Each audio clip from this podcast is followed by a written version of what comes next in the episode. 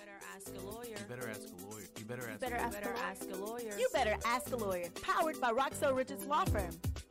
Hey, you guys, welcome, welcome back with another episode of Ask a Lawyer.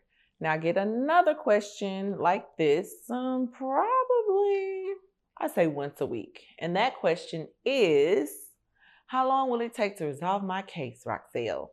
And the answer is generally it depends on if your case is in what's called the pre-trial or pre-litigation stage or litigation. That means where a suit has been filed on your case.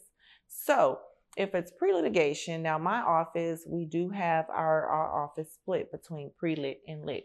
In our pre-lit department, we literally take the client and we build a case from car accident all the way to demand stage.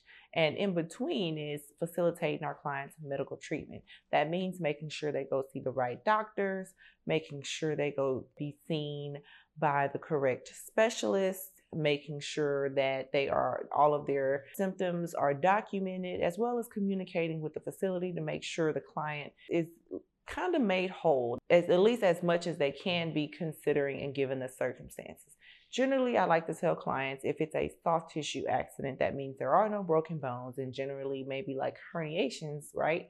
I like to say three to six months. Now, if on the other hand, it's a case that can't be resolved and we're at a, a particular situation where the clients can't, is not okay with the settlement, and I tell them, hey, I don't recommend accepting this case, I generally like to give them an option. And that option is, hey, go ahead and let's file the suit if the client is okay with me filing the lawsuit, once we file that suit, generally the case is going to be placed on what's commonly called as a docket control order that gives certain dates and deadlines that things need to be done on the case. And when you file that suit, that docket control order is generally spread out over 18 months. So that is how long your case will take for uh, the lit phase of the case. So I hope you guys understand the difference. And that also considers, let's say, for example, you didn't file your case, you started maybe at the pre lit stage. That takes some time. And then you file suit. Then again, you're going to add on 18 months on there. Now again, this is general. This is literally the way that my office has has been doing things and this is based on my experience, but other firms could be different, okay? You've got some cases where it requires me to file suit immediately. Okay?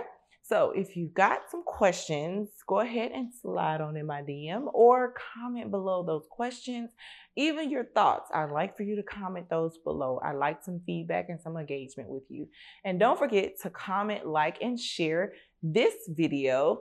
And if you've got more questions, go ahead and continue to tune in. Don't forget to like and share this video and stay plugged in for more legal tips and answers to your wonderful questions. Thank you. You better ask a lawyer. Powered by Roxell Richards Law Firm.